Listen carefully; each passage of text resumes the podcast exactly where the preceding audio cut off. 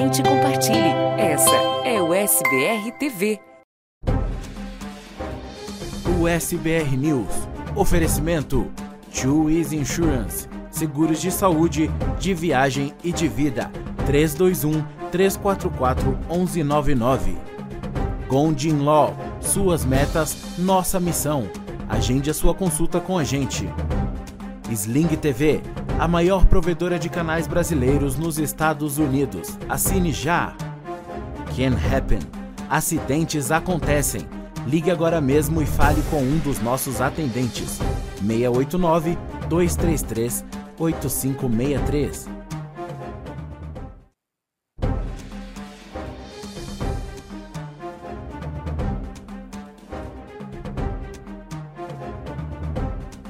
Olá, muito boa noite para você. Seja muito bem-vindo ao SBR News, ao vivo, direto dos estúdios da USBR TV para você, em qualquer lugar do mundo. Hoje é quarta-feira, dia 27 de julho de 2022. Você vai ver na edição de hoje. Fabricantes de armas falam sobre o lucro e também sobre as mortes da população. O acesso está muito maior do que antes. Em 10 anos, o lucro já ultrapassa 1 bilhão de dólares. A Europa teme uma crise energética por conta da diminuição do fornecimento de gás que é fornecido pela Rússia. O presidente americano Joe Biden participa de um evento nos jardins da Casa Branca e diz que está livre da Covid. Uma esperança. O quarto paciente de Covid, de HIV na realidade, é curado no mundo. Ele é americano. E hoje, é claro, é dia dele, Dr. Marcelo Gondim, ao vivo, direto de lá da Califórnia. Você vai poder mandar suas dúvidas através das nossas redes sociais. Ele já está aguardando a sua participação. Comece a mandar já a partir de agora em todas as nossas plataformas de redes sociais, YouTube, Facebook também, no Instagram. E claro, a gente está esperando também o seu superchat. Vem com a gente porque o SBR News desta quarta-feira já está no ar. Horários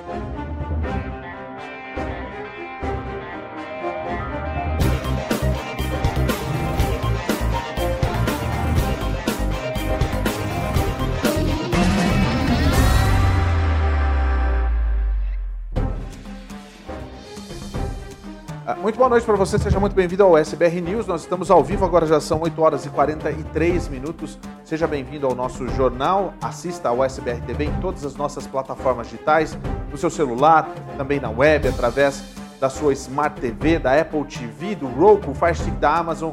E agora acompanhe também através das, dos principais tocadores de podcast. E tem por aí, todos os players estão com os principais, claro, estão com o SBR News Podcast. Você vai poder acompanhar com a gente. Claro, quer participar, você sabe que ao vivo é sempre a partir das 8h30, 8h40 da noite, a gente está no ar com o nosso jornal. Então, vem com a gente.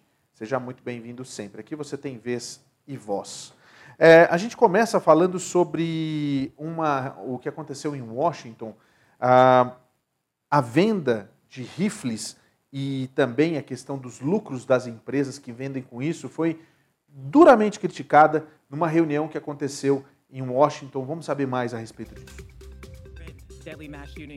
A congressista Caroline Maloney anunciou nesta quarta-feira que os cinco principais fabricantes de armas dos Estados Unidos lucraram mais de um bilhão de dólares em uma década com a venda de rifles de assalto.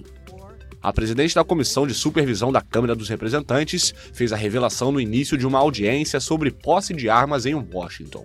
Ela definiu os rifles semiautomáticos do tipo AR-15 como armas extremamente letais, projetadas para matar soldados inimigos no campo de batalha.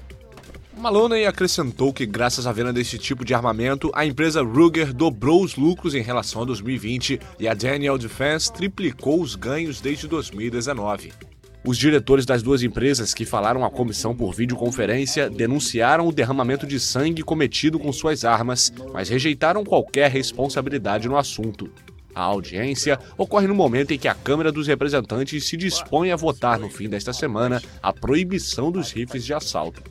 Tudo indica que o projeto, apoiado pelo presidente Joe Biden, não vai passar pelo Senado, onde seria necessário o apoio de 10 republicanos, partido que é amplamente favorável ao direito dos americanos de possuir armas. Vamos lá então falar de uma coisa muito importante para você que está aí. Você sofreu algum tipo de acidente automobilístico em que você foi vítima? Pois é, a Can Happen está aqui para ajudar você. Então, ligue agora para o 689-233-8563. É a hora de você verdadeiramente saber que o culpado é o outro e você tem direito a ser ressarcido. Você tem sim, ali nesse momento, é, um auxílio de profissionais, são advogados, fisioterapeutas e também de psicólogos para que você possa receber aquilo que verdadeiramente lhe cabe. Chega de ficar falando com o americano, com quem fala só em inglês. Nesses casos, o ideal é você ter uma equipe experiente que fale justamente a sua língua e a equipe da, da Can Happen pode fazer isso. Se você verdadeiramente não tem como é, saber exatamente o que você precisa e todos os seus direitos, a Can Happen vai te atender de graça e você vai ter todas as compensações necessárias por conta desse acidente. Paulo, mas eu não sei quando, faz muito tempo, foi agora. Entre em contato com a Quem Happen, 689-233-8563, para saber se você ainda tem condições de entrar com o seu processo. E ainda, não importa o seu status imigratório, o que importa é que você seja a vítima num caso como esse, porque acidentes acontecem e a Can Happen está aqui para ajudar você. A Europa está numa situação bem complicada, porque a Rússia diminuiu em 20% a emissão de gás para os países da Europa e por isso a Europa passa a ter medo de uma crise energética. A cidade alemã de Augsburg, na Bavária, está mais escura e mais quieta neste verão europeu. A prefeitura desligou as luzes de monumentos históricos e parte da iluminação urbana. A medida tem três objetivos: cortar custos, diminuir o gasto de energia e dar um exemplo para a sociedade alemã. A Alemanha, um país altamente dependente do gás natural russo, teme que as reservas do combustível no país não sejam suficientes para atravessar o inverno. Essa moradora de Munique já fala em voltar a usar um velho fogão a lenha. A preocupação não é exagero. Hoje, o gasoduto Nord Stream 1, que liga a Rússia à Alemanha, reduziu o fornecimento de gás para um quinto da capacidade. Moscou diz que o motivo é a falta de uma peça que está em manutenção no Canadá e não consegue retornar por causa das sanções aplicadas por países do Ocidente contra a Rússia. E que a Gazprom, empresa que administra o gasoduto, está fornecendo todo o gás possível neste momento. A União Europeia afirma que a Rússia tenta chantagear o bloco com a questão energética. A redução de hoje levanta ainda mais o alerta dos europeus que temem uma crise energética caso a Rússia interrompa totalmente o fornecimento de gás para países do bloco. Ontem, líderes da União Europeia concordaram em tentar reduzir o consumo de gás em 15%.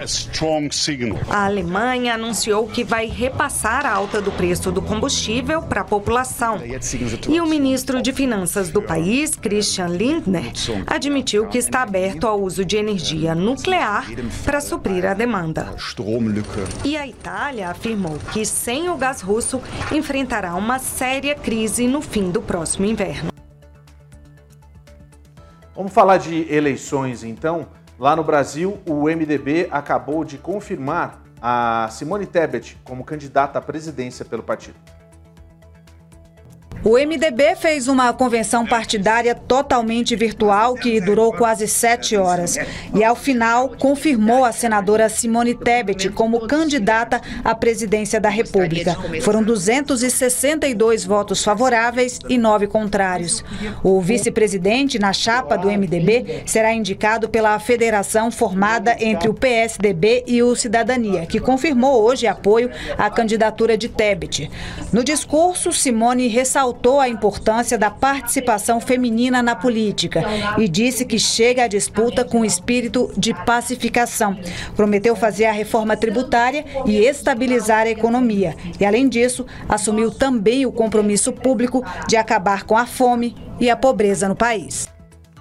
A gente vai trazer aqui sempre para você, conforme os partidos estão confirmando seus candidatos, todas as convenções, as pesquisas de, de opinião lá do Brasil e também, claro, a cobertura completa desse primeiro turno da eleição aqui no SBR News. A gente vai ter daqui a pouquinho Dr. Marcelo Gondim ao vivo aqui na USBR TV. Você pode mandar suas dúvidas já a partir de agora em nosso chat e você vai ser, vai ter a sua dúvida respondida daqui a pouquinho. Falta pouquinho só para o Marcelo entrar para poder conversar com a gente, tá? É... Vamos falar sobre monkeypox? Pois é, sabe o que está acontecendo? A situação é a seguinte: a OMS mandou um recado, ao mesmo tempo em que pede para que os homossexuais não sejam estigmatizados, pediu para que os mesmos, que seria o grande grupo de risco do monkeypox, que eles diminuam a quantidade de parceiros sexuais. O diretor-geral da Organização Mundial da Saúde, Tedros Adhanom Ghebreyesus, afirmou que a melhor maneira de se proteger contra a varíola do macaco é reduzir o risco de exposição à doença. Por isso, a OMS pediu nesta quarta-feira aos homossexuais, comunidade mais afetada pelo vírus, a redução do número de parceiros sexuais. No momento, as pessoas que estão em maior risco são os homens que fazem sexo com homens, na maioria dos países do mundo, mas não em todas as nações. Por isso, também é muito importante prestar atenção ao que está acontecendo em sua região, na sua cidade, na sua área. A OMS fez questão de insistir contra qualquer tipo de estigmatização sexual, o que poderia levar contaminados a esconder a doença e propiciar a disseminação. Desde o começo de maio, mais de 18 mil casos da varíola do macaco foram detectados em 78 países do mundo. De acordo com a organização, 70% dos casos estão na Europa e 25% na América. Até agora, apenas 5 pessoas da África morreram pela doença e 10% dos casos exigiram internação hospitalar. A gente vem agora com uma notícia que eu acho que é uma grande esperança para muitos. Pois é, um quarto caso de HIV foi de cura de HIV aconteceu e foi aqui nos Estados Unidos. Um homem que vive com HIV, com HIV desde a década de 80, foi curado dizem os, é, os, médicos, os médicos dele, na realidade. Isso foi aqui nos Estados Unidos. Esse é apenas o quarto caso do tipo no mundo. Ele recebeu um transplante de medula óssea para tratar uma leucemia e o doador era naturalmente resistente ao vírus. O homem de 66 anos que pediu para não ser identificado parou de tomar os medicamentos para o HIV. Ele disse que está mais do que grato pelo vírus não poder ser mais encontrado no seu corpo. O homem é conhecido como paciente é, City, como o paciente City of Hope, que é Cidade da Esperança em português, em homenagem ao hospital onde ele foi tratado, lá em Duarte, na Califórnia. Muitos dos seus amigos acabaram morrendo de HIV no ano passado, antes que os médicos. É, que, que antes que antes dos médicos aplicarem a chegada dos medicamentos antirretrovirais, que eles pudessem, na realidade, dar para essas pessoas uma expectativa de vida quase normal, que é o que acontece com a maioria das pessoas que têm HIV no mundo. O vírus do HIV, ele afeta o sistema imunológico do corpo e ele pode levar a AIDS, quando você tem muitos vírus, que é a síndrome, a síndrome da imunodeficiência adquirida, e faz com que a sua imunidade baixe demais, abrindo espaço para doenças é, oportunistas. Em um comunicado, o homem disse, abre aspas, quando eu fui diagnosticado com HIV em 1988, com, como muitas outras pessoas, eu pensei que era uma sentença de morte. Nunca pensei que viveria para ver o dia em que não tivesse mais HIV. Fecha aspas. Ele recebeu o transplante de medula óssea não para tratar o HIV, mas porque ele desenvolveu leucemia aos 63 anos. E a equipe médica responsável pelo seu tratamento decidiu que ele precisava do transplante para poder substituir a sua medula óssea, que estava doente por, um, por uma medula óssea sem é, problemas, com células normais. Por coincidência, o doador era resistente ao HIV, como eu disse a, a, a, logo no começo da matéria. O HIV, você sabe que entra pelos glóbulos, glóbulos brancos que usando uma porta, uma porta bem pequena, uma porta microscópica de uma proteína chamada CCR5. No entanto, algumas pessoas, incluindo o doador, têm mutações do CCR5 que acabam fechando essa porta e impedem a entrada do vírus. É, o paciente foi monitorado de perto depois do transplante e os seus níveis de HIV se tornaram indetectáveis no corpo e permanecem assim há mais de 17 meses. É uma excelente notícia, algo que verdadeiramente a gente tem que dar, porque as pessoas que carregam o HIV no corpo, que são indetectáveis, na realidade elas ainda têm o vírus que fica escondido, latente ali no fundo. E são essas pessoas que, a qualquer hora, a qualquer momento, aguardam a boa notícia de que a cura para o HIV chegou. E essa não deixa de ser uma grande esperança. Primeira vez que aconteceu isso foi em 2011, tá? Essa questão da, de ter encontrado alguém que pudesse se dizer curado, né?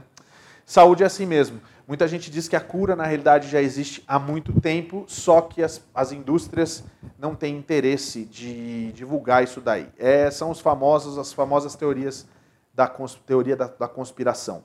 Mas é o seguinte, não pode haver teoria da conspiração quando o assunto é saúde, então você sabe que você precisa ter alguém a quem confiar. Eu estou falando da Twizy Insurance e você pode entrar em contato com a Twizy agora através do 321 344 1199 com a palavra USBR TV pelo seu WhatsApp.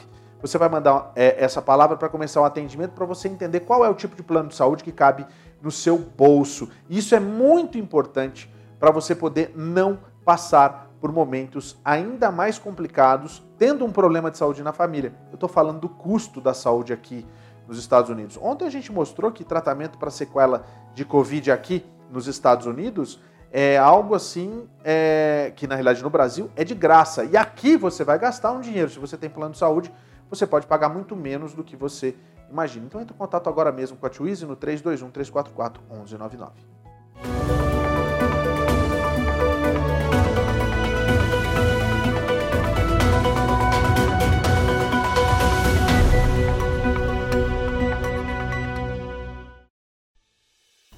Covid para falar com trazer uma notícia mais do que bacana. O presidente Joe Biden, ele hoje teve num evento nos jardins da Casa Branca, onde ele falou sobre a sua cura e fez questão de dizer que o mesmo tratamento que ele foi submetido também está disponível para a população aqui nos Estados Unidos.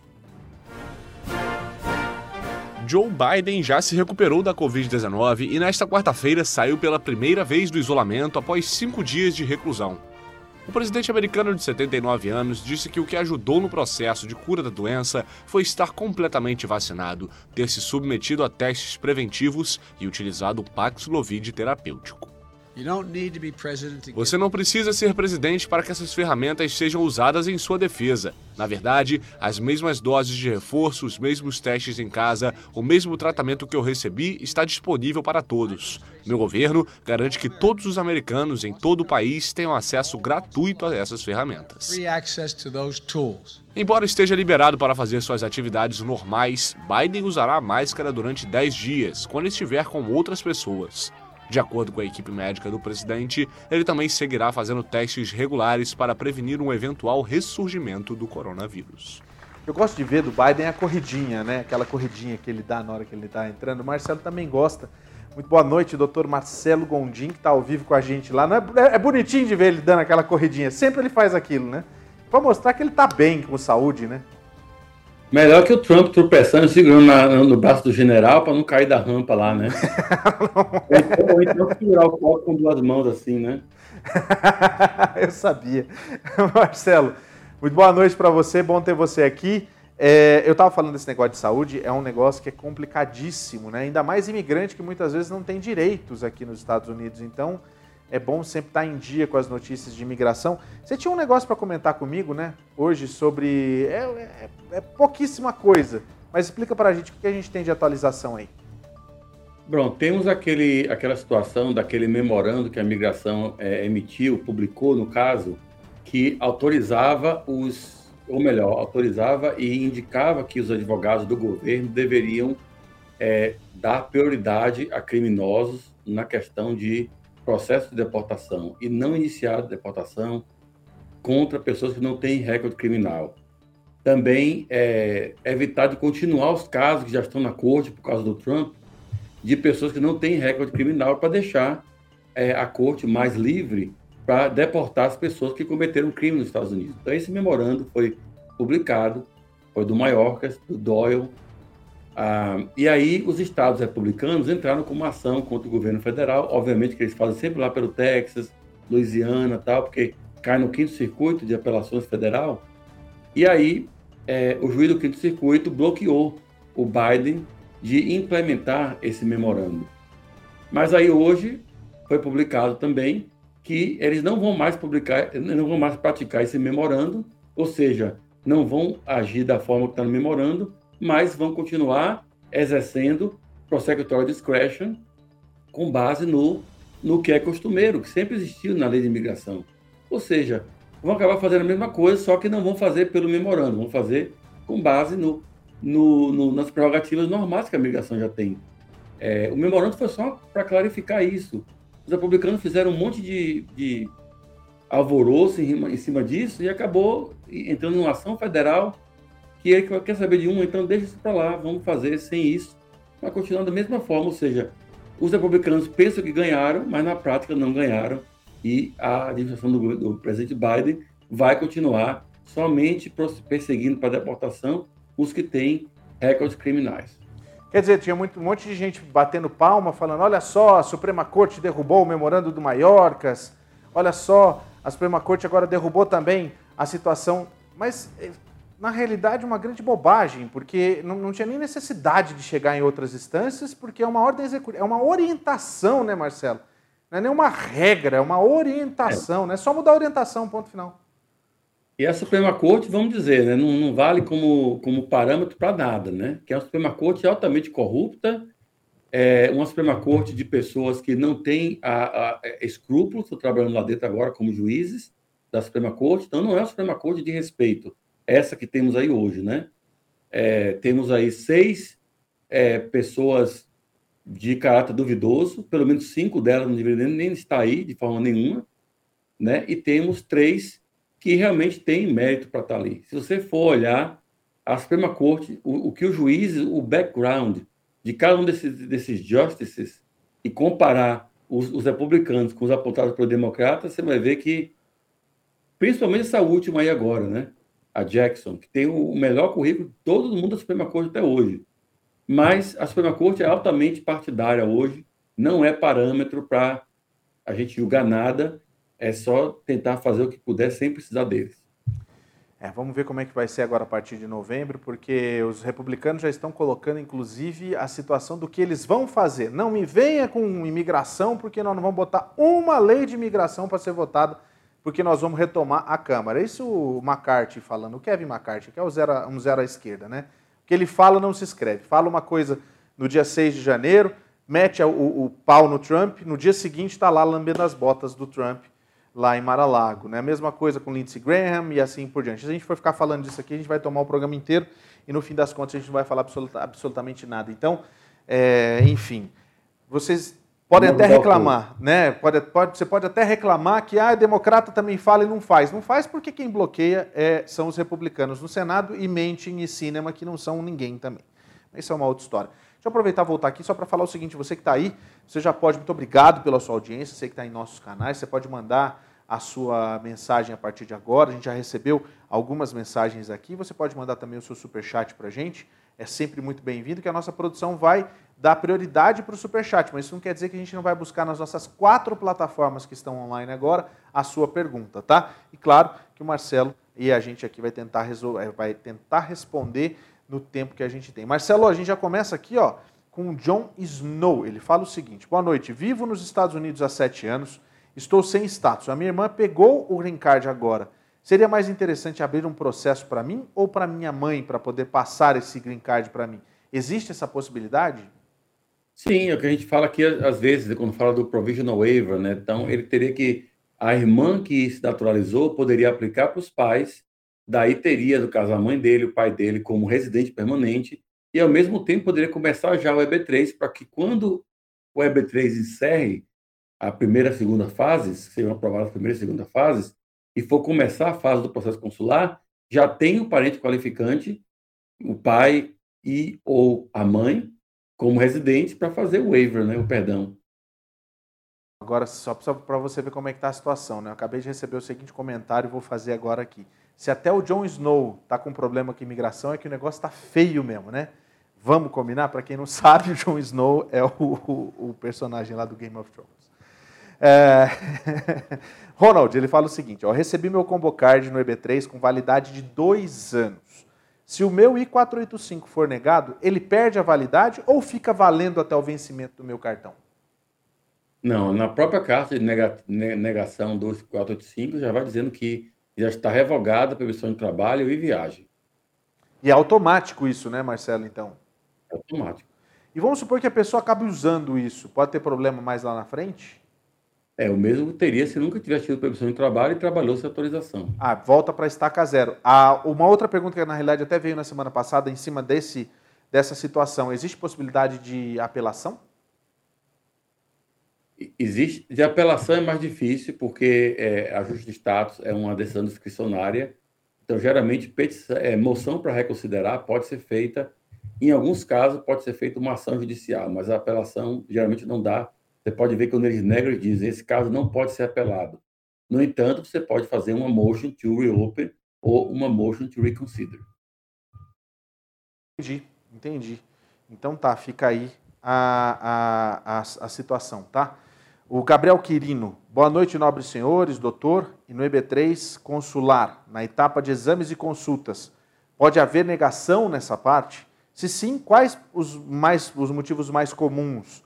Ou exames são só para comprovação de vitalidade e boa saúde?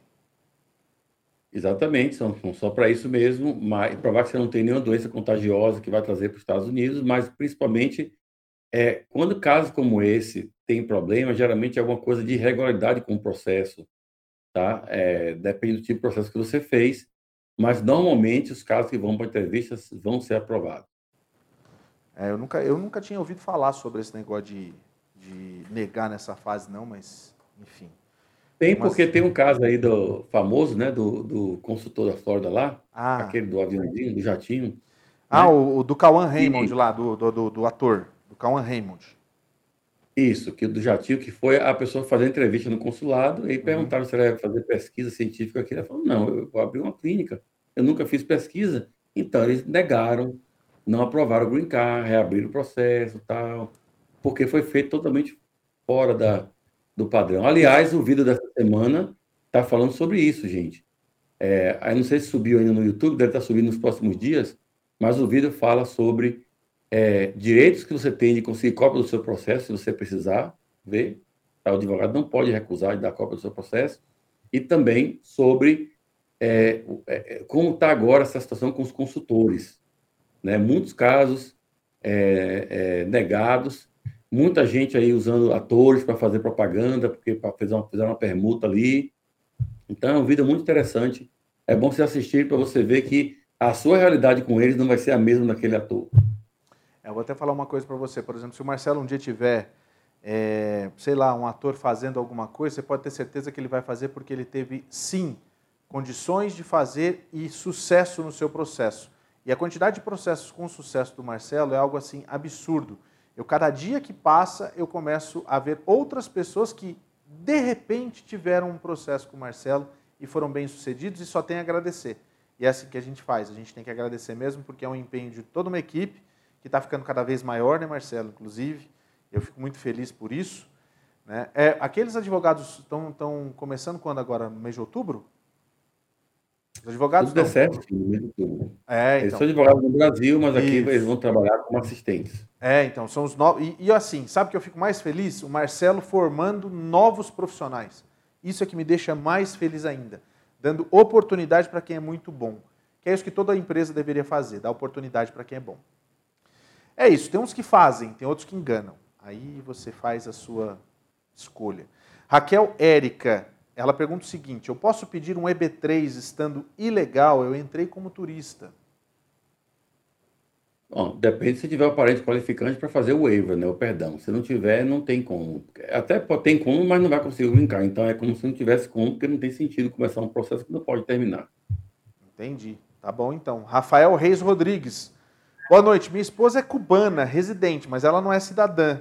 Para eu me tornar cidadão, ela tem que ser cidadã? Só um minutinho, Paulo. Olha só, isso é um aviso de Só pra gente. O Marcelo tá. O Marcelo tá lá na Califórnia, na realidade, tá? Não, desculpa, é porque estavam testando aqui o alarme de incêndio e ah. eu só fui ver se era realmente um incêndio, tinha que sair daqui correndo. Então, mas eu tava ouvindo agora, até eu fiquei apavorado. Eu falei, quer ver? Agora nós vamos encher a tela com o Marcelo, só vai ver o Marcelo correndo assim. Eu vou repetir essa imagem o dia inteiro, amanhã, só para dar audiência. Deus que me livre, Marcelo, não. Eu não, vou, eu não vou correr igual ao, ao, ao Josh Halley, com certeza. Uh, né? É, o, o pulozinho para frente, na hora, na hora que tá a galera entrando lá no, no Capitólio, aí sai correndo. Mas você viu o que ele falou para a CNN? Não, você chegou a ver o que ele comentou para a CNN? Diz que isso só não. fez aumentar a venda de canecas dele. Então, vamos lá. É, vou é voltar na pergunta, né? vou voltar aqui na pergunta do Rafael, tá? Para a gente voltar para o assunto aqui. Boa noite, minha esposa é cubana residente, não é cidadã. Para eu me tornar cidadão, ela tem que ser cidadã? Não, tem, tem que ter o green card e passar cinco anos é, no país, residindo aqui. Entendi. Então tá, viu, Rafael? Pode ficar tranquilo aí. É, Frederico, estou querendo agendar uma entrevista de visto aqui no Brasil. Será que consigo esse ano? Filha casada com green card pode passar para a mãe e no futuro a mãe pode passar para outro filho solteiro? Na verdade, a filha, a filha que, que, que, tem um green card não vai poder passar para os pais, ela tem que primeiro se naturalizar quando cumprir o tempo, né? geralmente são três anos do primeiro green card, se tiver casada ainda. Então, ela naturalizando pode sim, como cidadã americana, aplicar para os pais. E os pais podem aplicar para os filhos menores, desde que sejam menores de 21 anos, na categoria F2A. Se os outros filhos tiverem mais de 21 anos, é melhor fazer um EB3, uma coisa assim, porque a fila vai ser muito longa. Tá certo. Fábio Rossetti. Boa noite, Paulo Sérgio, doutor Marcelo. Vocês acham que o USIS pode replicar novamente a cota de 280 mil visas baseados em emprego para o ano fiscal de 2023? Uma boa pergunta, hein? O que você acha, Marcelo? Bem provavelmente vai, né? Em cima da necessidade, eu acredito também. Com certeza. Né? Uh, Leonardo Seba, boa noite, Paulo Sérgio, doutor Marcelo. Quando exatamente se faz necessário usar o USIS Ombudsman? Eles resolvem alguma coisa mesmo ou é só uma figura? É difícil dizer como é que funciona lá dentro do, do Ombudsman. Né? O nome é, a gente fala Ombudsman. ombudsman. É que, é, é, é difícil é que, é que na Folha, deixa eu só te cortar, aqui na Folha a gente fala Ombudsman da Folha, ombudsman. lá no Brasil. É. É isso. Ah. Então, é difícil dizer, Paulo, o que vai acontecer, porque, na verdade, eles, é, eles são como uma ouvidoria da migração. Né? Então, a gente está usando, inclusive, já uh, o Ombudsman para reclamar de oficiais que negam todo mundo. E esses oficiais estão nas redes sociais, todo mundo comenta sobre eles, já tem um número lá. Se cair com esse, peça desistência do processo e faça outro, porque não aprova ninguém. Então, a gente está já tendo reclamação contra esses oficiais e também tem questão de atraso do processo. Mas em questão do atraso, o Ombudsman não vai fazer nada, porque ele vai fazer uma ouvidoria interna na imigração que está atrasada com todo mundo, então não deve resolver nada. Mas se você foi maltratado por um oficial de imigração, se você tem o seu caso injustamente negado de forma absurda, esse oficial tem um, um, um histórico de fazer isso, pode ser que tenha uma, uma queixa válida e que pode ser que eles vão pode ser que eles venham a fazer alguma coisa contra, contra, é contra isso, né? É, então, a figura normalmente é essa, né? A pessoa que está lá é. para tentar ajustar aquilo que onde ela trabalha. Na realidade é isso. Vale para muitas empresas, muitas têm isso. Por isso que eu falei da Folha. A Folha dá bronca nos jornalistas que escrevem errado, por exemplo, uma notícia errada, etc. Tipo isso. Adam Soares, é, doutor, eu estou aqui nos Estados Unidos há mais de um ano. Eu posso entrar com um pedido de asilo sem ter provas concretas? Será que a imigração aceita meu pedido, pelo menos para analisar? Não, vai aceitar para analisar, mas não pode ser um asilo mentiroso, obviamente. Tem que ter fatos verdadeiros, realmente. E se tem mais de um ano, você tem um outro, um outro obstáculo, que é mostrar que teve um motivo justo para você entrar com um ano ou que as circunstâncias que fazem você ter medo do Brasil aconteceram nesse período mais novo, mais recente. Então, não é uma coisa fácil, já não era fácil sem provas, ainda tendo que passar por cima desse problema do ano, mais difícil ainda. Tá aí. Pamela, pelo mundo, meu EB3 teve o green card aprovado antes do I-765, sem entrevista. Enquanto estava me preparando para mudar para o eh, para a cidade do sponsor, eu recebi uma outra oferta de trabalho melhor. Corro o risco se eu não for trabalhar por sponsor?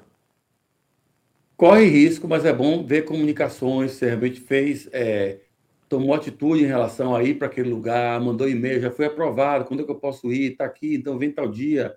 E aí aconteceu uma coisa no meio do caminho, tá? Você tem como justificar que a sua intenção era ir, mas você não é obrigado também a ficar deixando passar oportunidades de trabalho muito melhores só porque você tinha se comprometido com aquele sponsor, porque a lei não exige isso.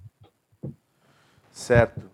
É, aliás, a gente falou sobre isso na semana passada e meu vídeo de ontem era justamente esse alerta. Muita gente estava sendo enganado e continua sendo enganado porque são não faz as, as empresas de consultoria não fazem é, prêmio process, querem te manter dois anos no emprego sem ter necessidade, diz que a imigração vai correr atrás de você se por um acaso você não ficar nesse emprego, isso tudo é balela, tudo isso é mentira. Então é bom dar uma assistida lá também. O Marcelo fala disso sempre também no seu canal, né, Marcelo? Que é um absurdo isso que essas empresas fazem. Eu fico. É o fim da picada. Curiques. Boa noite, Paulo Sérgio, doutor Marcelo. O laudo de avaliação psicológica para o asilo, ele pode ser emitido por um profissional de qualquer estado? Por exemplo, eu moro na Flórida e a licença do meu médico é de Nova York. Pode. Não tem problema. Nesse, nesse caso não tem, não tem erro. É, vai mostrar que fez a, as sessões né, por vídeo. Está bem comum hoje em dia, né, inclusive. Sim. Golf Carts, é, o Léo do Golf Carts.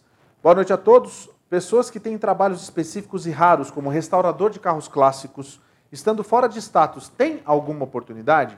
O meu filho casando e recebendo o green card pode passar para a mãe ou tem que esperar a cidadania? Tem que esperar a cidadania, não tem como fazer por ter uma, uma profissão bem específica, não dá, não muda nada a questão do status, só muda a questão da chance de aprovação das primeiras fases, que não leva você a nada se não tiver como fazer pelo status. Então, não adianta nada. Agora, quando os filhos se naturalizarem, pode aplicar para os pais é, que entraram no país legalmente. Então, vamos lá. Paulo, boa noite. Paulo, doutor Marcelo. Alguma previsão de mudança no prazo do EB3 Unskilled? Qual o prazo que está levando a mudança de status de turista para estudante? Já pode, já pode ser usado o Premium Process? Ainda não entrou, ainda não começou, né? Para essa categoria, não. Começou para algumas outras categorias, como o EB1 é, de, de Executivo Multinacional, o EB2 National Interest Waiver, de casos do ano passado, né? não todo mundo que vai entrar agora. Então, é, essas categorias têm ainda. A do pessoa de trabalho não tem ainda. É, e, basicamente, é muito difícil dizer quanto tempo leva a mudar o status de turista para estudante. Eu já vi casos de seis meses, casos de um ano, casos de um ano e meio é muito difícil dizer isso. Marcelo, chegou uma mensagem aqui, eu vou ter que ler. Raquel Érica, me contrata, doutor Marcelo. Se você conseguir o meu documento, eu trabalho para você o resto da vida. KKKKK. Não pode, não pode trabalhar de graça porque é contra a 13 terceira emenda da Constituição, né? Involuntary Servitude. Aí, ó, tá vendo? É, é, ela falou que é, enfim, vamos lá. Joana Dark, 73. Eu estou no Brasil agora por ter um castigo de 5 anos porque eu passei da minha permanência. Minha filha americana de 15 anos não está querendo ficar aqui. Existe alguma chance de voltar de forma legal? Muito difícil, tem, tem aquela seção obscura da lei, da imigração, mas na prática é muito difícil. Tá? É, talvez sua filha possa vir para cá, ficar com um parente, fazer o high school dela aqui, e quando ela completar 18, é, 21 anos, aplicar para você. Isso aí. Conexão. Ah, não, desculpa. É, nossa, aqui pulei um monte. Mark Luke. Doutor Marcelo, visto EB2NW com I-140 aprovado, RFE do I-485 com exames médicos já feitos e entregues ao, ao USS de LA. Quanto tempo agora para receber o green card, Marcelo? Pega aí a sua seu quadrado é, de cristal que está aí. Cadê? Esse aqui? Olha lá, ele vai pegar mesmo. Cadê? Olha lá, ó. é o quadrado de cristal. Olha lá, cadê? Não, mas assim, Não, é muito aí, difícil, né? Aí, é, falando sério agora, isso aí tá. Se, já, se é, se é o, o centro de lei, o lei está sendo muito bom. Aí, ele, até manda e-mail para a gente de vez em quando, para lembrar: olha, tem um documento mandando para vocês, vocês vão receber o request for evidence aí. É, mande quanto antes possível. Então, eles é, estão sendo muito bons nisso aí. Então, eu acho que o seu caso vai ser aprovado a qualquer dia. É capaz de estar sendo aprovado hoje, você não está sabendo. Ah, então é aquilo que você fala, né, Marcelo? Na Califórnia está tá tudo andando muito rápido, um, um, um estado favorável para o imigrante, a gente pode dizer assim, né? É, a, a, especialmente Los Angeles. Então, o distrito de Los Angeles, que é gigante, eles estão com oficiais agora terminando o processo de I-485 de outras áreas do país. Nossa. Eu nunca nem vi isso. Ah, eles estão então, recebendo processos de outros estados, é isso? Isso, e eles mandam e-mail para a gente aqui, ó, é para concluir o processo do seu cliente aqui e tal. Não, não é fazer entrevista, nada disso, só para pedir a documentação e depois aprovar lá o processo. Nossa, cara, que beleza, hein? E aí eu, eu, vou, eu vou até furar aqui a fila, vou perguntar, existe a possibilidade, por exemplo, de alguém solicitar a mudança do processo para Los, Los Angeles? Não, não. Isso não, né? Você tem, ah. você tem que cair na, na, na, nas graças da migração para acontecer isso. Entendi. Estou perguntando porque eu sei que alguém vai perguntar. É, Eliana Davis. Boa noite, doutor Marcelo e Paulo. Boa noite, Eliana. Eu sendo portadora de green card, eu só vou poder dar entrada no green card do meu filho solteiro e maior de idade depois que eu me, que eu me tornar cidadã? Está todo mundo com essa dúvida hoje de ser cidadão e passar para frente? Ou... Não, como green card pode aplicar para os filhos é, que são solteiros. Agora, se aplicar para os filhos de menos de 21 anos, é categoria F2A que está quase sem fila. Na categoria F2B, a fila está está estoque aí em 2019, 2009, não, 2015, que não sai. Então, realmente está difícil aí para quem é da, da F2B. Filhos maiores de 21 anos de residente permanente. Depois que naturalizar, é, em algumas filhas, até de algumas preferências, fica até pior. Então, não adianta muita coisa. É bom é quando o filho tem menos de 21 anos. Se não é o caso, melhor fazer, tentar fazer uma B3, alguma coisa assim. Arruma uma empresa que queira trazer uma pessoa para aqui para trabalhar lá, que é muito melhor. Vamos lá então, Ezequiel Marques Lima. Nós viemos como turista e alteramos para minha esposa estudar. Ela está grávida. Existe uma possível legalização somente via trabalho ou existe alguma outra forma? Parabéns, Ezequiel, pela, pelo bebê aí, viu? Pelo bebê, né? É, não, a questão de, de do bebê não, não existe. É, pelo trabalho seria a forma mais interessante, né? Agora, cada caso é um caso, né? Tem que ver a situação de cada cliente. Aliás, só para deixar claro, tá? É, ela, ela grávida ou não, isso não importa, mas vocês dois, estando dentro do status de turismo, os dois podem procurar um sponsor para EB3, tá? É, não precisa ser só o F1. Né? É, ou o próprio EB2, mas é, é, que eu acho que muita gente pensa que é só o F1 que pode fazer, né, Marcelo? Não, nesse caso, o F2 pode procurar e fazer o EB3 pelo F2, né? Exatamente, pode sim. Então, de repente, Ezequiel vai saber se encontra alguém que quer te dar um emprego, quer pagar o seu processo, né? Pagar os processos, não. Fazer o seu processo e te dar um, um, um é. card, meu, a hora é agora. E aí fica mais tranquilo para sua esposa quando chegar naquele período que vocês vão poder, que ela vai poder parar de estudar e com toda certeza vai ser antes dela ter o bebê. Se o processo correr rápido, né? Acho que não, né? É isso mesmo. Seis meses eu estou fazendo a conta aqui. Depende de quanto tempo que ela está. Enfim, já fugiu da minha alçada. John Oliver, eu sou de humanas. É, boa noite. Vivo nos Estados Unidos há sete anos e estou sem status. Esse aqui eu já li, já não. É, minha irmã pegou o green card agora. Seria mais interessante abrir um processo para mim ou para minha mãe. Isso aqui já foi, já, viu, John Oliver? Já. Depois você volta lá, a gente já respondeu você. É...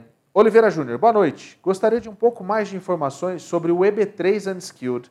O que é necessário para aplicar? Qual certificação trabalhista? E o seu escritório faz esse tipo de serviço, doutor Marcelo?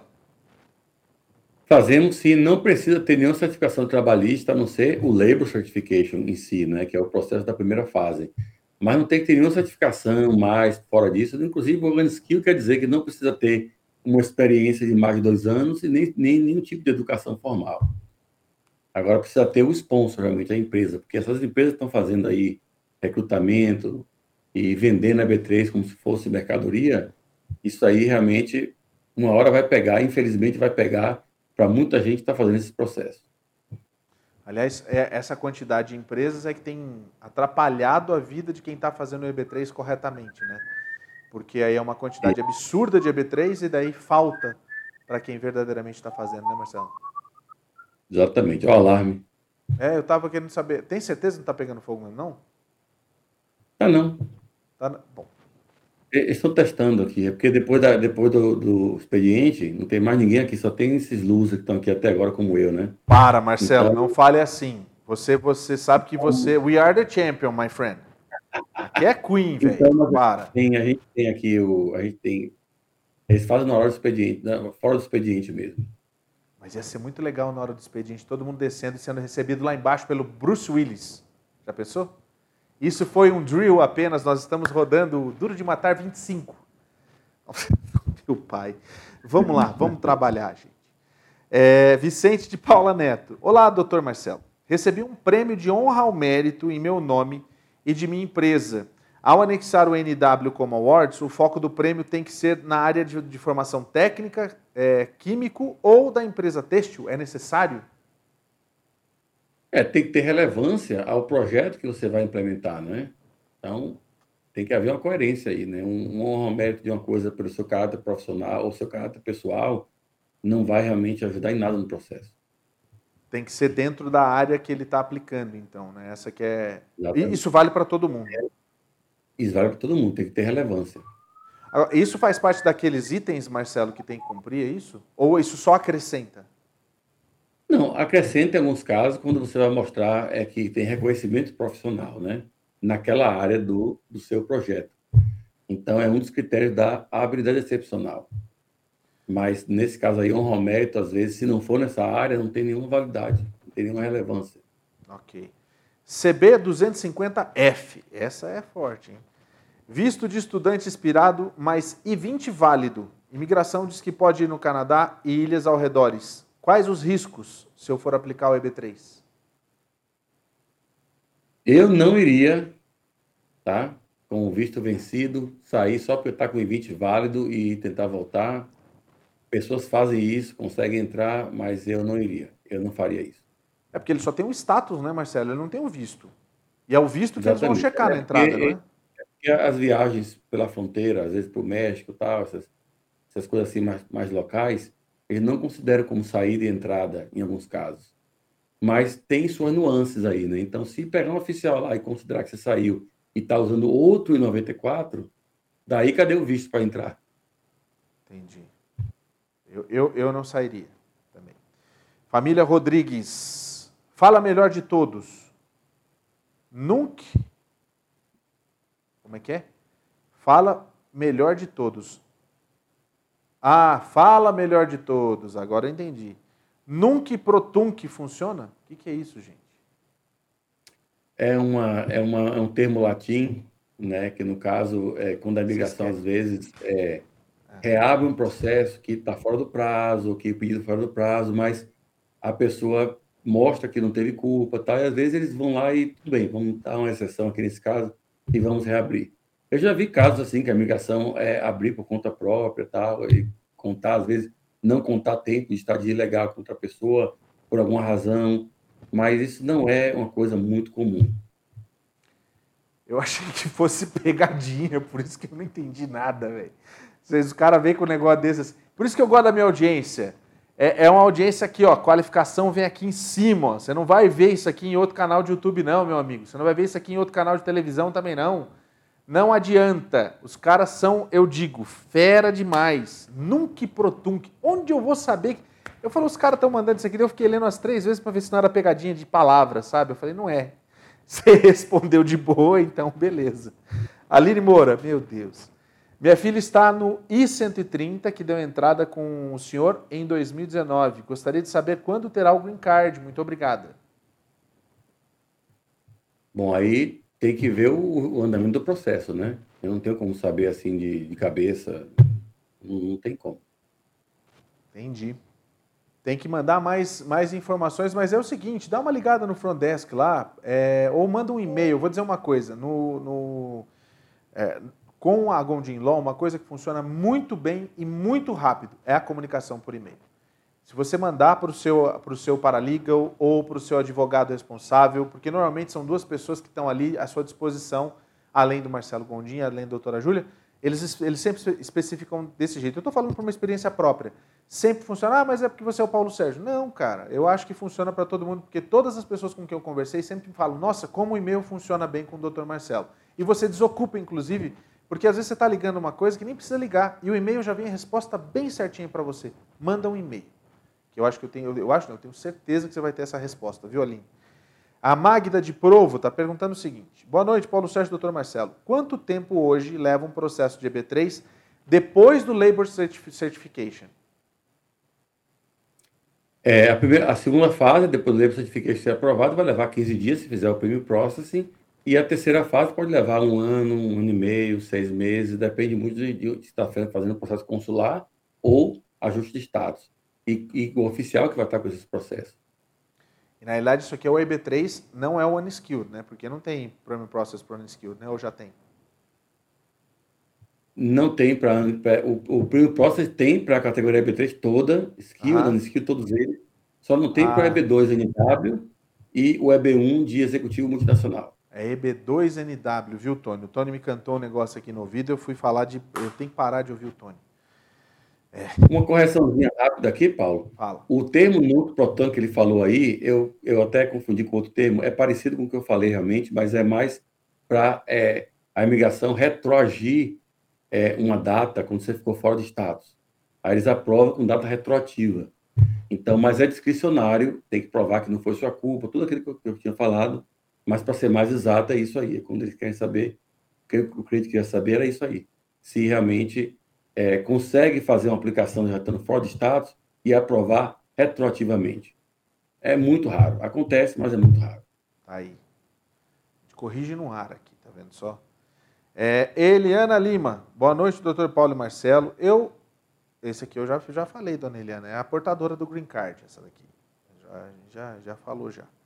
Então vamos lá. André Gonçalves, aplicando para o EB2, em qual etapa chega o Work Permit? E quanto tempo, mais ou menos, depois disso chega o Green Card? Você vai ver no. Ah, de novo. Olha lá, ó. É difícil. Marcelo, tá, tá difícil. Não, esse aí é o Aladim, isso aí é outra história. Isso aí, se você pede, chega na hora pro, pro gênio. É, Tá difícil, Paulo, porque tá tendo muita variação. Tem a EP12, por exemplo, a, a, petição. Eu tenho um caso aqui de dois anos que não saiu ainda e caso que saiu um mês, mês passado, já saiu agora. Não, então, é... um mês e meio aprovou o processo. Então, tem todo tipo de caso. Tem, tem agentes novos que foram contratados, estão trabalhando mais rápido que os velhos que estão lá abarrotados de processo. Então, é difícil dar uma previsão para o cliente. Porque ele me pergunta isso, eu fico perdido, não sei o que dizer. Permissão de trabalho. Tem casos que leva três meses, é o que deveria levar mas muito raros. A maioria leva mais de um ano. Mas se entrar com mandado de segurança, pode conseguir antes. A imigração está com plano de reduzir o tempo de processamento dos casos, que até o ano que vem deve estar levando três meses da permissão de trabalho, seis meses da mudança de status para estudante, é, seis meses da petição familiar e também ajuste de status. Então, mas isso é para o ano que vem. Estão querendo alcançar essa meta, tá? Na transição. Então, é muito difícil dizer quanto tempo vai levar cada processo. Pergunta boa agora que eu vou levantar para você, para você cortar aí, Marcelo. A Elson Oliveira. Cheguei aqui com 4 anos, eu vim pelo México. Aos 17 eu peguei o DACA. Como que eu posso fazer o meu processo de EB3? É só fazer o processo com o sponsor, se estiver trabalhando com alguém que queira aplicar para você. E é assim que aprovar o processo, você pode ter a, a opção de pedir o Advance Parole para sair pelo DACA e não atingir o castigo de, de, de 3 ou 10 anos, que no seu caso nem seria atingido, nem seria ativado. É só poder voltar se der uma coisa errada lá, que realmente não dá, mas só para ver as dúvidas. Mas é, saindo do país antes de ter completado 18 anos, ou melhor, tendo conseguido o DACA antes de fazer 18 anos, você nunca teve nenhum dia de estadia ilegal, então não teria a, a ativação do castigo de 3 ou 10 anos. Então, poderia simplesmente fazer o processo de AB3, no final pegar um avião lá no Brasil, fazer a entrevista lá, provavelmente vai ser assaltado, é, exame médico, e aí volta como residente já. Nem vou comentar a história do ser assaltado. Tatiana Demestre. Gostaria de saber se uma pessoa aplica para o I-130 e o I-485 juntos, mas não está elegível para o ajuste de status. O que, que acontece? Tem como mudar para processo consular? Não, a imigração vai, vai é, cobrar os seus 1.225 dólares do ajuste de Estado, depois vão mandar uma carta negando que você não está elegível. É, e tá. vai aprovar somente o 130. Mas aí dá para fazer alguma coisa para salvar esse processo? Não, vai ter que mandar o processo para o National Visa Center, pagar outra taxa para fazer o I-824, mandar para o National Visa Center e aí ver se há elegibilidade para fazer a saída na hora da entrevista. Né? Se tem o waiver, alguma coisa assim.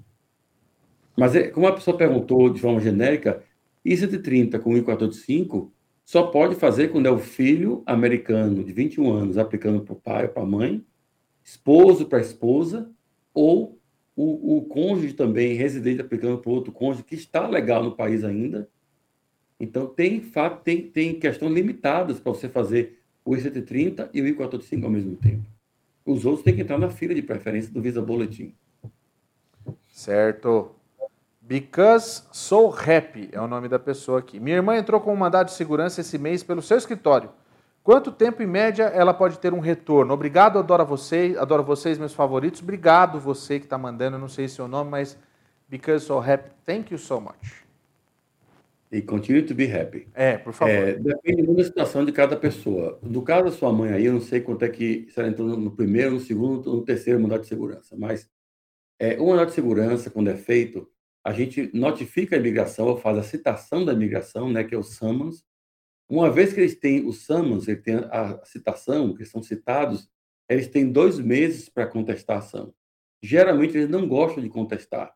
Eles preferem aprovar a permissão de trabalho que estava pendente, porque eles evitam ter que contestar e faz o caso perder a validade, perder o objetivo.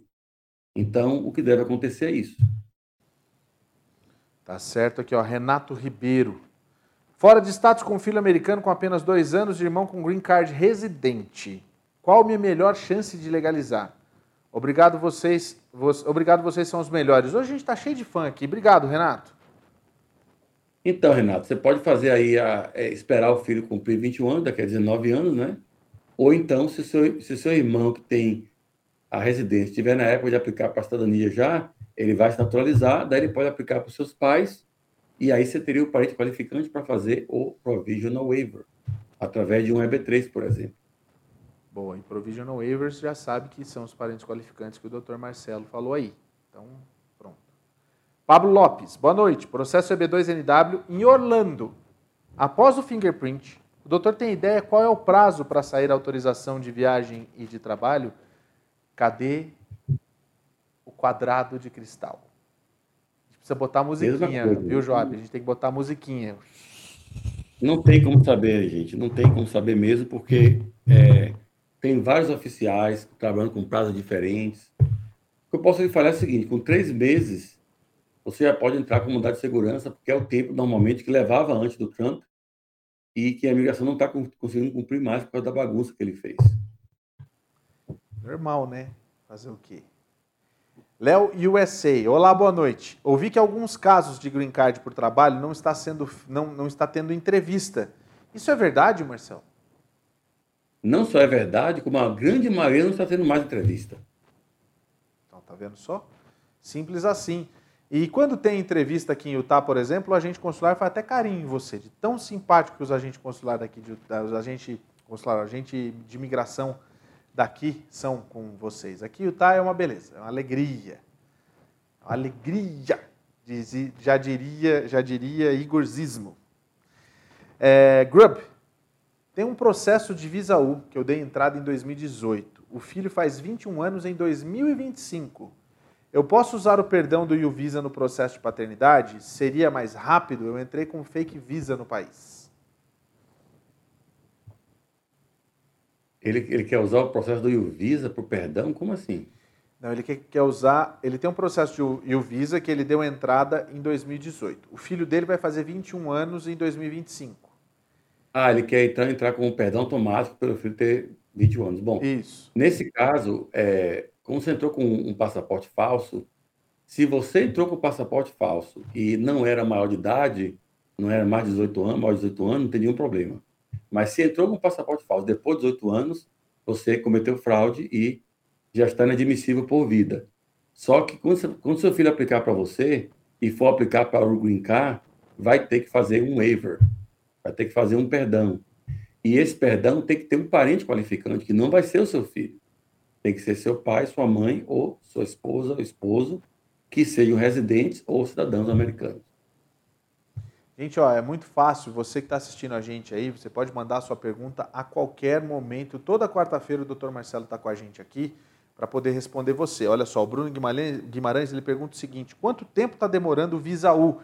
E é interessante isso, né, Marcelo? Porque a, o Visaú, ele era um processo que não te dava nada. E hoje ele já te dá alguma coisa. Ele disse que ele já está esperando há quatro anos e meio esse Visaú.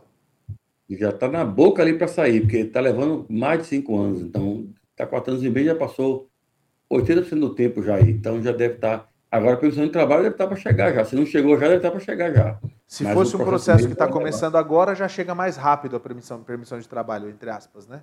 É, não ficou claro ainda como é que a migração está fazendo isso, porque eles começaram a suspender todos os casos de pessoas de trabalho para estudar os casos mais antigos e os novos a gente não está tendo ainda uma, uma ideia de como está sendo feito isso. Mas daqui a mais uns meses eu vou saber, porque entraram vários agora, eu vou saber se realmente saiu mais rápido. Ótimo. O Vitor B, é isso mesmo, né? Eu vou tentar o visto de estudante, porém os meus pais e meus dois irmãos foram ilegalmente para os Estados Unidos no ano passado, em setembro. Eu ainda tenho chance de ter o meu visto aprovado? Muito remotamente, porque você vai ter que mostrar no formulário DS 160, que é a aplicação do visto estudante, se tem algum parente qualificante, algum parente qualificante não, algum parente nos Estados Unidos.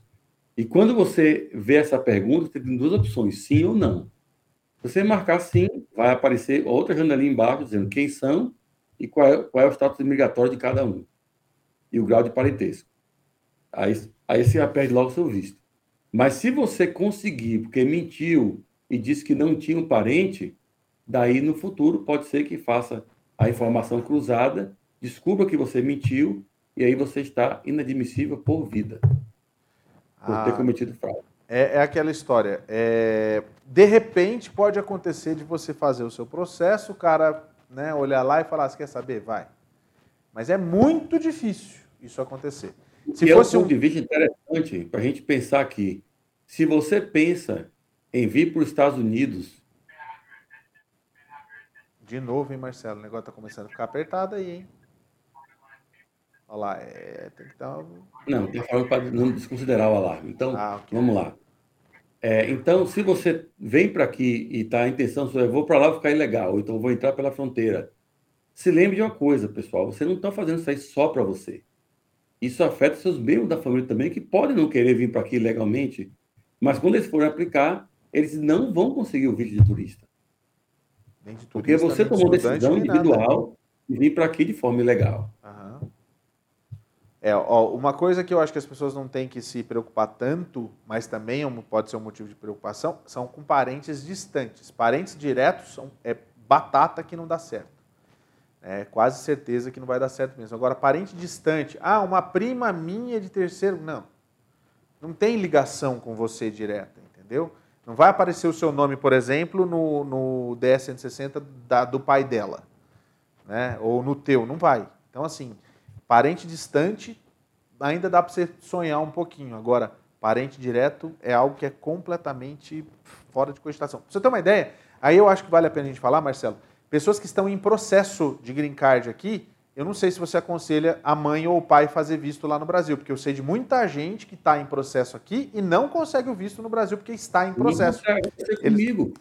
Ah, foi? Aconteceu comigo isso. É, a minha mãe tentou conseguir um visto lá, o consulado do Rio de Janeiro ligou para mim e falou: qual é seu status? Eu falei: eu estou em ajuste de status, estou para receber o green card. Então, quando você receber o green card, você manda sua mãe voltar aqui. Aí, ó, tá vendo? Ó? Isso é muito importante, muito sério, porque tem, tem gente até que já conseguiu, mas assim, é, não dá para a gente seguir esse, essa, isso aí. Não dá. O processo é aquilo que, o, que a imigração vai jogar na sua cara se um dia, Deus que me livre, acontecer de você ser pego pela imigração e levado para o ICE lá, para detenção. Ah, não, mas eu estou em processo. Eles vão falar assim: I don't give a damn for this. For, for this. E é isso que eles vão falar. Mas não com essa palavrinha, I don't give a damn, vai ser outra palavra. Que eles falam bem assim mesmo, que eles não ligam se você está em processo. Processo e nada é a mesma coisa para esse pessoal da imigração. Não, é, é, enfim. Olha, o grupo que mandou aquela hora a pergunta, ele falou o seguinte, ó. A pergunta é o seguinte: se, eu, se o waiver. Não, a pergunta era: se o waiver que eu vou receber no Visa U pode ser usado no processo de paternidade do filho dele, que vai completar 21 anos? Essa é a pergunta. Não, não, é diferente. O Visaú, o Visaú existe uma existe uma intenção maior de perdoar certas coisas, porque aquela pessoa colaborou com as autoridades, foi vítima de um crime, que com o filho não é, não é, não é, a mesma, não é o mesmo critério. Entendi. Então está respondido aí. Inaldo Júnior. Green Card passa. Green Card passa Green Card para quem está fora de status há mais de quatro anos? Com waivers, se for parente qualificante, passa. Tá, agora uma dúvida. Se a pessoa ela se casa com alguém que ela está sem status já há bastante tempo, ela se casa com quem tem green card, green card só, ela tem que fazer o waiver também. Agora, se a pessoa é cidadã, não tem que fazer o waiver. Perdão automático. Então tá. Então, quando é casando com green card, você até tem o processo. Mas aí você teria que esperar essa pessoa que está com green card virar cidadã. Aí você não precisa. Aí você tem como fazer o waiver, é isso. Mas você não vai ter o, o perdão automático. Não, se a pessoa. Você está falando se a pessoa entrou é ilegal do país? É. Não, se a pessoa... Não, aí pode fazer o waiver com o residente, como cidadão americano, é o waiver do mesmo jeito, mas Entendi. tem se que ela... fazer o perdão, o, o, o provisional waiver. Se ela foi inspecionada, entrou com visto, ela pode esperar a pessoa bem. virar cidadã, beleza. E não tem que aplicar o waiver, exatamente. Tá, mas ela pode é entrar com... quer cinco anos, né? É, então, mas é isso que eu ia te perguntar. Mas, por exemplo, se a pessoa entrou com um processo de green card, ela está aqui, ela entrou como visto, aí ela casou com alguém que tem green card, essa pessoa está há um ano para se transformar em cidadã, por exemplo. Ele aplicou o processo com green card. Se ela se transforma em cidadão, é, é, se essa pessoa se transforma em cidadão, não precisa do waiver mais? Ou vai precisar do waiver anyway? Bom, aí no caso, se a aplicação inicial que ela está aplicando no Green Card não é a, do, a, da família, do que casou, e sendo o trabalho que estava para receber já, vai precisar do waiver. O waiver não precisa quando é a aplicação do 485 com base no 130 feito pelo casamento. Entendi. Eu, eu acho que eu entendi. Eu estou perguntando porque eu, eu sei que Bom, muita gente. Para você ter o perdão automático, é, a petição tem que ser a familiar. Então, se a pessoa tem uma petição de trabalho, tá aí, mas está fora de status, tá lá petição de trabalho, foi o que você perguntou, e aí se casa com alguém, é, é, não vai ter o perdão automático para terminar o processo por aquela petição de trabalho. Porque o, o, para ter o perdão automático tem que ser com base na petição familiar. Agora, se abandonar o processo de trabalho e for pelo de família, vai ter sim. Ah, entendi. Ele, ele pode começar com um processo de família com green card, a pessoa virou cidadã, segue a vida, né? É isso. Exatamente. Ah, então tá bom. Fica aí. Nossa, tem gente que me pergunta esse negócio de green card pro casamento, Marcelo, e eu falo assim, gente, eu tenho que perguntar pro Marcelo. Eu sempre esqueço de fazer pergunta para você aqui. Porque eu, é sério mesmo, é muita gente querendo saber, ah, não, mas é que a pessoa com quem eu estou casando, ela só tem green card. E aí, eu, então é bem assim. Então tá aí respondido já. Vou pegar, vou separar esse videozinho e deixar no meu WhatsApp. Quando alguém me perguntar, eu já mando esse aqui, entendeu? Tipo isso. Karine Fernandes, eu tenho um corte, eu tenho uma cor, uma corte. Eu, eu tenho uma corte agendada para outubro, porque eu não dei continuidade no meu processo de extensão de visto de turismo. Eu vou casar na próxima semana. Eu tenho como solicitar o cancelamento dessa corte? Não, não cancelamento da corte ainda, mas uma vez que estiver casada a, e, e, o caso for aprovado, o 130, a, a Corte de Imigração vai cancelar esse processo para você pegar ajuste de status.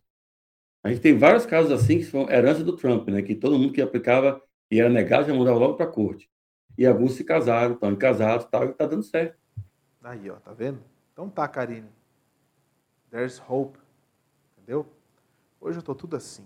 Always. Mary, é, atualmente eu posso aplicar o processo, o Process Premium para EB2NW? Se não estiver, existe previsão de abertura dessa janela? É, só pode para quem começou um ano atrás, né? e essa janela pode mudar nos próximos meses. É bom a ir acompanhando aí, talvez no próximo ano fiscal, e vamos ver como é que está o tempo de processamento médio para ver se dá para liberar para todo mundo. Mas isso aí, a gente está é, é, playing by ear, né? Uhum. É, aquela história de você com contrato mês a mês. Aqui a gente tem contrato ano a ano. ano, a. Essa aqui é a história.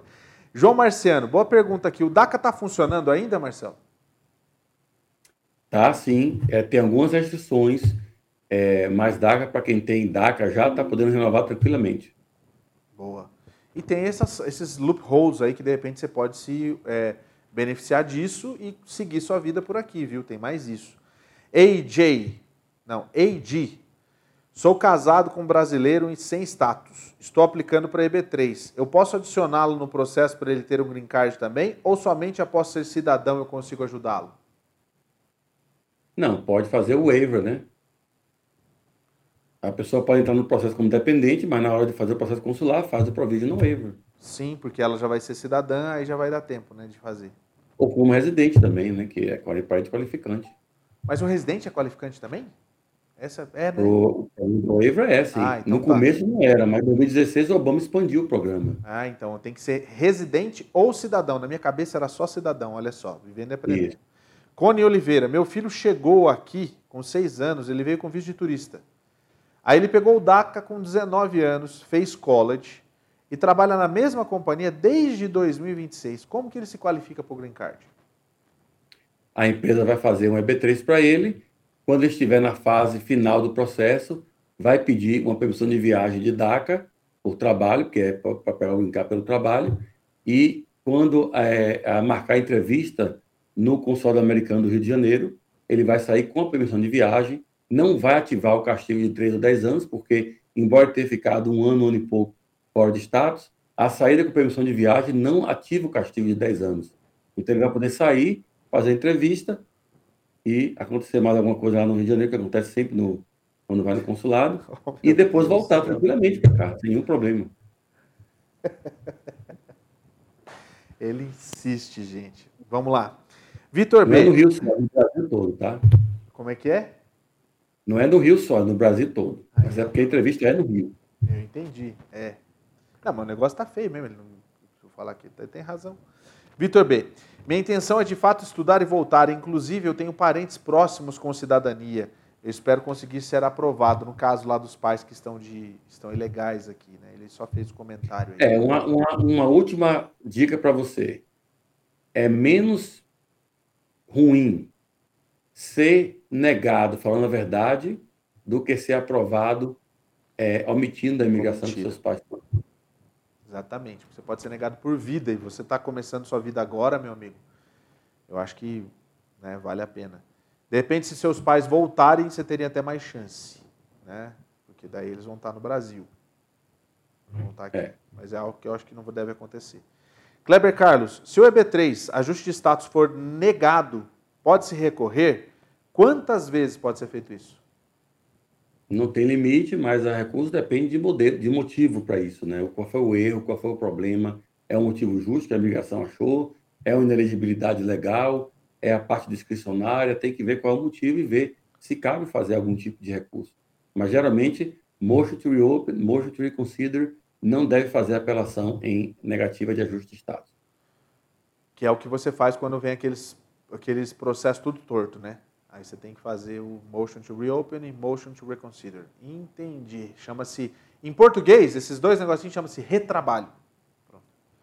Virgínia Dias. Olá, boa noite. Existe a possibilidade de pedir asilo após um ano de entrada no país? Existe, mas condição limitada. Tem que provar que o, o motivo que levou você a ter medo do país aconteceu depois que você veio para aqui já, né, no último ano para trás, é, ou que teve algum motivo justo que impediu você de entrar naquele processo. Olha, se o Bolsonaro der um golpe aí, aí você vai ter um monte de motivo para você conseguir o seu visto de asilo político aqui, viu? Mas isso é Se não for. Bolsonaro, né? É, se- só que não pode estar lá cheio de bolsa. Oh, meu Deus, ainda bem que você lembrou, já pensou? Aí o cara faz tudo lá, o, a- o agente consular vai checar a rede social. Tá lá, mito! Né? Apertei 17 com força. Aí não adianta. Aí tem os o lado bom do Deus que me livre, Deus que me perdoe um negócio desse. O lado bom do golpe. Eu ia falar, ô meu pai. Enfim. Gabriel Costa, quanto tempo aproximadamente está demorando o EB3 tendo que levar o waiver e ir para o Brasil? Posso fazer o processo de forma consular? Sim, o waiver leva um ano e meio, mais ou menos. O waiver não, o, o, o EBT leva um ano e meio, dois anos, mais ou menos. O waiver está levando mais de dois anos agora, pode ser que leve seis meses se a migração cumprir o prazo deles. Então, o tempo é, é uma coisa interessante essas perguntas. É, gente, o tempo está levando hoje é, é impossível dizer realmente, porque a imigração está no período de transição. Então, o tempo está levando hoje, que publicam aí no, no website deles lá, não é o tempo estar daqui a um ano quando aprovar a primeira fase do processo. Exatamente. Você tem que estar acompanhando o processo, vendo os, os fatos acontecendo e checando sempre a atualização. Por isso que eles publicam a tabela todo mês, todo trimestre, para justamente vocês atualizar com o que estão fazendo hoje. Então, um processo que vai levar um ano, Labor Certification, daqui a um ano vai estar com outros prazos para as fases 2 e 3. Tá aí, ó. É, Patrícia Irmã. Todo o processo EB2NW é com, permiss com permissão de trabalho? Não, só que esses são feitos com ajuste de status.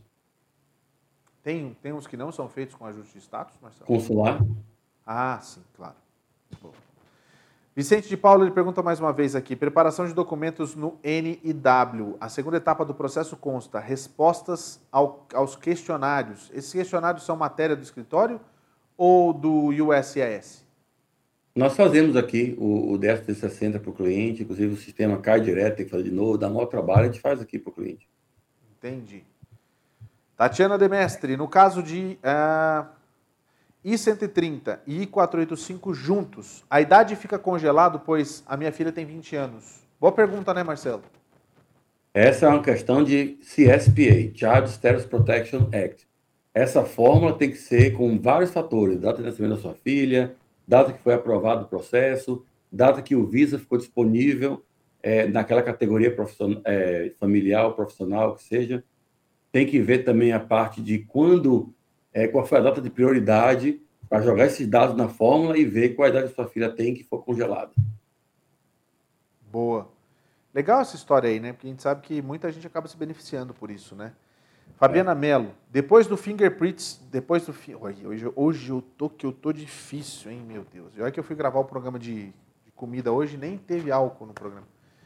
É, Fabiana Melo, depois do fingerprints no processo de filho passando para a mãe, ô oh, gente, em quanto tempo chega a permissão de trabalho social? Difícil dizer. Olha, nem o pai Marcelo de Ogum está conseguindo encontrar a resposta disso. Quem diria Marcelo é, Gondim aqui com a gente, né? Então, só para vocês entenderem. Tá? É, não tem como, gente, é difícil. Quem tiver essa resposta, olha. Elenir Marçal, reentrada com intenção de pedido de asilo manifestado no guichê. Entrevista de medo aprovada. Ordem de deportação anterior fechada. Tenho possibilidade de legalizar por, por casamento?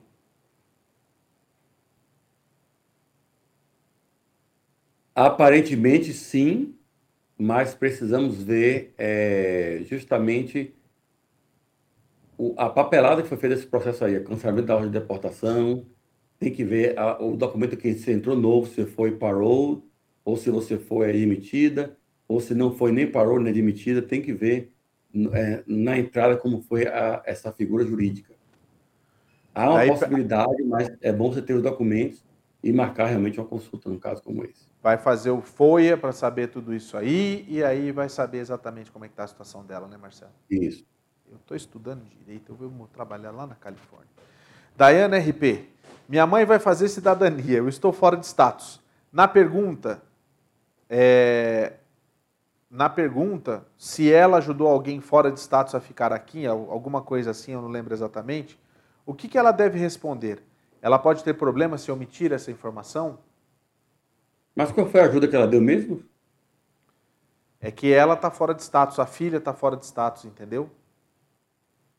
Sim, mas na, naquela que pergunta que se, se ajudou alguém que está fora de status? É.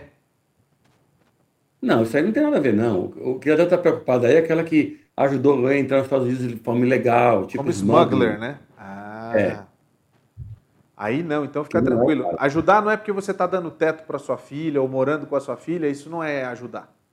Né, não é ajudar em nada. Está ajudando, mas não para efeito do que ela está perguntando aí. Entendi. Então, ótimo. Bom esclarecimento, inclusive, porque essas perguntas elas são muito de duplo sentido, né, Marcelo? Hum. Isso aí, inclusive na, nas entrevistas na, na hora do seu processo. Tem horas que você fala, responde uma coisa, o cara fala, mas você me falou tal coisa e você não falou aquilo. É a pegadinha para você cair no negócio lá. Eles vivem fazendo isso no consulado, é, no USIS, né? Tem que ficar bem atento. Simone Araújo, é, boa noite. Tive uma última corte individual de asilo e a juíza ficou de mandar a sentença por correio e fizemos biometria. Geralmente, quanto tempo essa sentença é emitida e pode ser positiva? Pode ser positiva. Não sei dizer quanto tempo. Isso não, eles não têm um prazo mínimo. Quer dizer, eu sei que algumas coisas têm, né, Marcelo, um prazo mínimo, mas é só para inglês ver, né? Não, isso aí é o juiz vai escrever a decisão, não tem, não tem prazo. É, é, é, fica a critério do juiz isso. Isso. Não, mas tem uns juízes que são muito bonzinhos, vamos combinar? Tem uns juízes assim que eu tenho que falar, ainda mais na Flórida, hein? Juiz bonzinho na Flórida é o tipo difícil mesmo. Vou ler o Daniel agora aqui, ó. Boa noite, Paulo. Eu estou falando, Marcelo sabe o que eu estou dizendo. É... Boa noite, Paulo. Eu vim pelo Caicai.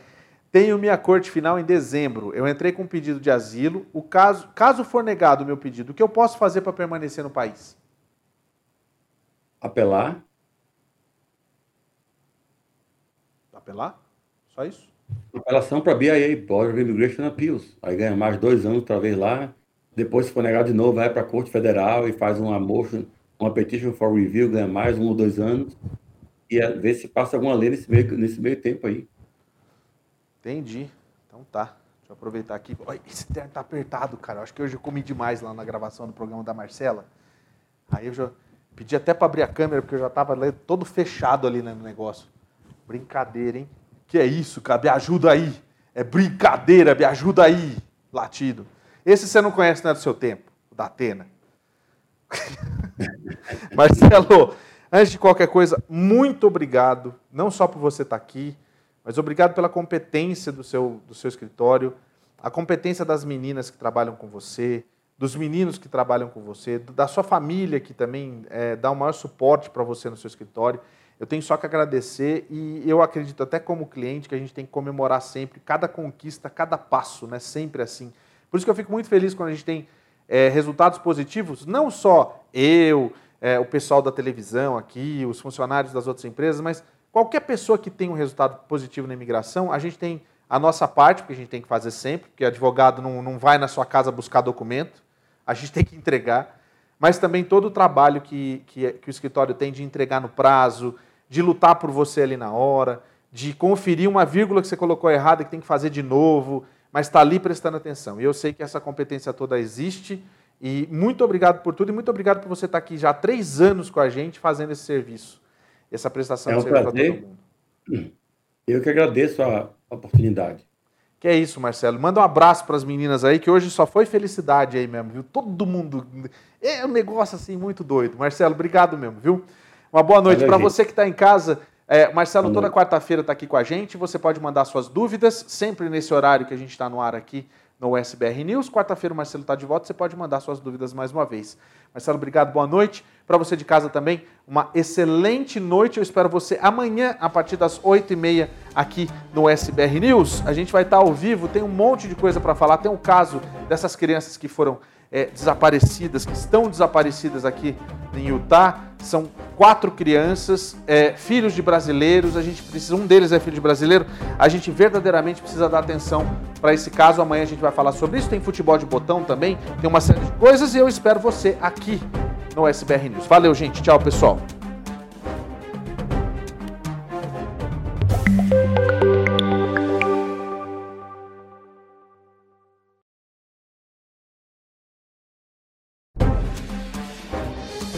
SBR News. Oferecimento: Easy Insurance. Seguros de saúde, de viagem e de vida.